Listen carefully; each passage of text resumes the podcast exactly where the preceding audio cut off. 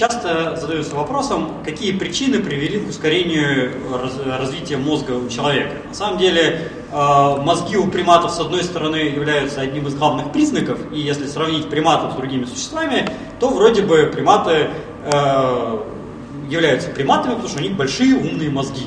И если сравнить там, с такого же размера белками, Э, кошками, там, сусликами, кем угодно, приматы всегда умнее. Однако, если мы посмотрим в эволюции, то обнаружится неожиданно, что размеры и строение мозга у приматов эволюционировали не ахти как вообще поначалу. То есть у древнейших приматов, э, плезиодаписов, которые жили 60-50 миллионов лет назад, мозги были примерно 5-6 грамм. То есть это на самом деле в 5-6 раз меньше, чем у кошки при тех же размерах тела. Даже порядка 30-40 э, миллионов лет назад, когда появляются уже настоящие обезьяны, и то мозг оказывался очень маленький, размером тоже примерно там, грамм 30, то есть тоже как примерно у кошки. И очень долго у приматов, и в том числе обезьян, сохранялись, например, огромные обонятельные доли, которыми они очень здорово нюхали, но не очень здорово соображали. А, и поэтому вот этот процесс энцефализации, то есть увеличение, усложнения строения размеров мозга, он э, вроде бы все время шел, но вообще на последних ролях. То есть в процессе эволюции приматов на первом месте менялись на самом деле зубы, на втором месте менялись конечности, на третьем менялись мозги. Но сейчас мы видим, что современный человек – это реально самое умное существо на планете. И у человека действительно очень большие мозги, ну, примерно 1350 в среднем. Возникает вопрос, откуда и по какому поводу они такие возникли. Если посмотреть в прошлое, то э, у проконсулов примерно 20 миллионов лет назад мозгов было меньше, чем у современных гибонов, примерно как у мартышек. Э, и хотя это были уже полноценные человекообразные обезьяны, без хвоста, э, живущие на деревьях, питающиеся фруктами, ну и внешне похожи более-менее на современные шимпанзе, но по интеллекту это были еще, по сути дела, мартышки. А, а примерно 50 тысяч лет назад мы имеем уже абсолютно полноценного современного человека. Вот в какой момент произошел этот скачок? А, с 20 миллионов до примерно 7 Э, какого-то бурного развития мозга, судя по всему, не было. Потому что э, для времени примерно 7 миллионов лет у нас есть череп сахилянтропа из республики Чад, у которого размер мозга, э, размер мозга где-то грамм 300. То есть, ну, в принципе, это совсем немного, это меньше, чем у современного шимпанзе. Но вот эти существа, сахилянтропы и следующие за ним, они уже были прямоходящие, они ходили на двух ногах по саванне, и уже это немножко способствовало развитию мозга, потому что э, хождение на двух ногах, во-первых, требует немножко большей координации движений, ну, хотя, честно говоря, вопрос по деревьям скакать с четырьмя ногами сложнее или на, двух, на двух ногах по земле ходить, но в саванне жизнь труднее, потому что в лесу можно всегда залезть на высокое дерево и спрятаться там от хищников. А в саванне э, деревьев не так много, до них еще надо добежать, а прямохождение еще несовершенное, поэтому с этим некоторые проблемы. То есть надо как минимум организовываться, собираться в какие-то общества и противостоять этим самым хищникам. А в саванне э, реже распределена еда. То есть, в принципе, количество еды в саванне не меньше, чем в лесу, а то и больше на самом деле. Но она дисперсно рассеяна, где-то там немножко, где-то там немножко. Надо запоминать, где в какой сезон что есть, а, добежать туда раньше, чем конкуренты добегут, а, и это очень активно старательно собирать, при, опять же, наличии большого количества хищников. А в саванне намного больше конкурентов, потому что в лесу, в принципе, зверя, конечно, полно, но в саванне больше. В саванне есть антилопы, павианы, которые как раз синхронно с нашими предками появились и тоже вышли в саванну из тех же самых лесов, э, шакалы, которые, в принципе, тем же самым питаются в немалой степени, и так далее, и так далее. А, поэтому жизнь сложнее. И если мы посмотрим на тех же там, ранних австралопитеков, сахилянтропов в том числе, размер мозга-то у них 300 грамм, но размер тела-то у них совсем небольшой. То есть высота у них была метр полтора, и весили они всего килограмм 30, поэтому получается, что относительная масса мозга по сравнению, с, например, с шимпанзе, у них была больше. То есть мозги-то были маленькие, но относительно массы тела довольно-таки большие. Но это тоже было вообще так ни о чем. И на протяжении следующих нескольких миллионов лет ситуация принципиально не менялась. То есть мозги понемножечку росли, и были сахилянтропы, арарины, ардипитеки кадаба, ардипитеки рамидуса, анамские австралопитеки, афарские австралопитеки, и там еще всякие боковые ветки.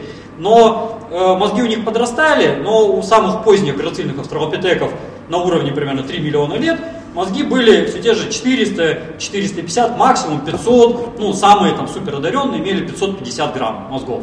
То есть, в принципе, это опять же уровень тех же шимпанзе. Ну, у шимпанзе 550, может, особо и не бывает, но примерно там, плюс-минус то же самое. Э, показательно, что в это же самое время и в других группах э, животных, которые там же жили, ситуация была примерно та же. То есть такими же примерно темпами, например, увеличивались мозги у павианов, которые жили в этих же саваннах. Э, что показывает, что вот эта энцефализация и интеллектуализация наших предков, она шла в общем русле всех животных. На самом деле, и от животных они принципиально ничем не отличались. Они не изготавливали орудия, у них не было жилищ, ну, какие-то гнезда, может, видели, как шимпанзе. Огня они никакого не использовали, ну, и понятно, может, никакого ни искусства, ни погребения, ничего такого, там, ни обрядов не было даже близко. А, ну, может, на уровне шимпанзе, когда они там какие-нибудь камни орехами колотят. Ну, что-то вот такое. Но доказательств этому и то нет, на самом деле. А в интервале где-то от 2,5 до 2 миллионов лет, и даже и дальше там, до полутора миллионов лет, а, мозг начал бурно и очень резко увеличиваться. А, тут сложилось, судя по всему, много факторов. Первый, как всегда, ключевой фактор – изменение климата. А, климат менялся и все предыдущее время. Собственно, похолодание, осушение выгнало как раз наших предков из лесов саванны. Ну и саванны вообще как факт появились. Но вот ко времени примерно 2,5 миллиона лет назад саванизация достигла некой критической точки, которая привела к появлению действительно открытых саван, где уже реально очень мало деревьев. Там одно а дерево торчит, второе, акация какая-нибудь на горизонте. Но это как бы ни о чем. А, вслед за исчезновением вот этой бурной растительности э, меняется фауна, исчезают мегафауны, всякие там мегалотрагусы, э, динотерии, смонопотамы, вот, большие крупные копытные, э, хоботные, парнокопытные, непарнокопытные и прочие, они исчезают. Вслед за ними вымирают крупные хищники-падальщики. Э, гигантские гиены, пахикрокуты, саблезубые тигры, было несколько видов, не осталось в Африке ни одного, хотя за пределами Африки, кстати, они сохранялись. Э, но появляются, соответственно, новые варианты фауны. В числе новых появляются гигантские павианы, которые, в общем, павианы это были и до этого, но они были маленькие. А тут становятся большими, э, с максимальными размерами тела э, до 60, а то может даже и до 100 килограмм по разным оценкам, но до 60-65 точно совершенно. Это огромное животное, которое могло быть, э, ну, гелады, допустим, ископаемые терапетеки, в холке метр, а наши предки, вот эти постпоследние австралопитеки, э, на двух ногах стоя, были тот же самый метр. И самое главное, что вот эти вновь появившиеся гигантские павианы э, заняли ту же экологическую нишу, ну, имели вернее, что и австралопитеки. То есть это были собиратели сухих саван, которые пальчиками перешелушивали всякую траву и выбирали семена.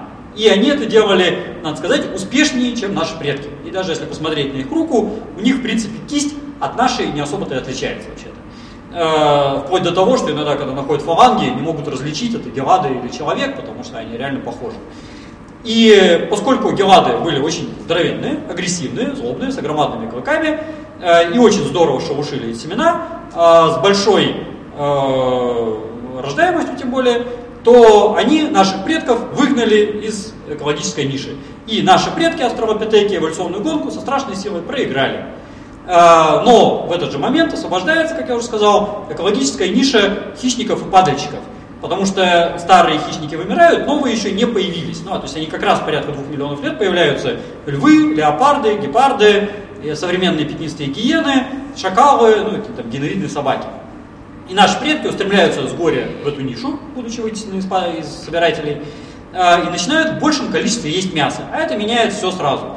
Потому что мясо трудно добыть на самом деле, потому что это не трава, она не растет где попало, за ним надо гоняться за этим мясом, его надо ловить, его надо убедить, чтобы оно съелось.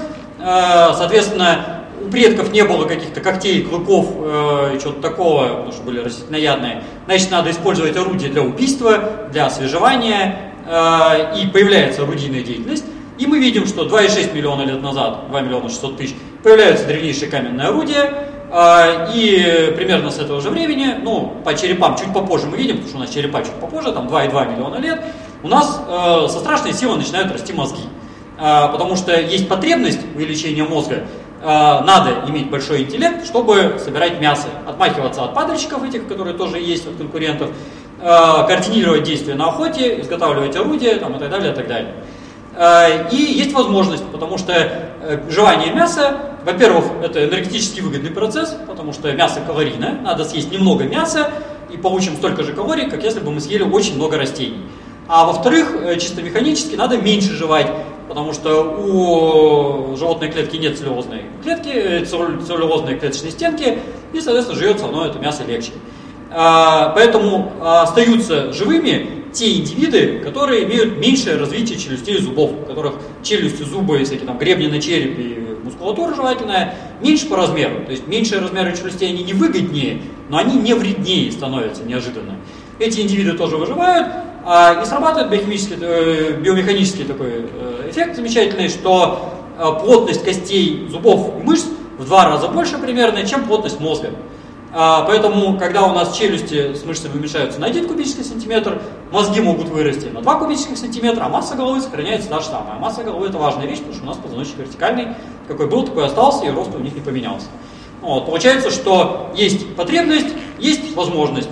И эти две вещи совпадают, и мозги начинают расти. И мы это видим в виде черепов Homo habilis, Homo rudolfensis и попозже эргастеров, у которых мозги со страшной силой растут. На графике это выглядит как перегиб. То есть э, ничего не менялось, не менялось, потом бац, мозги начинают со страшной силой расти.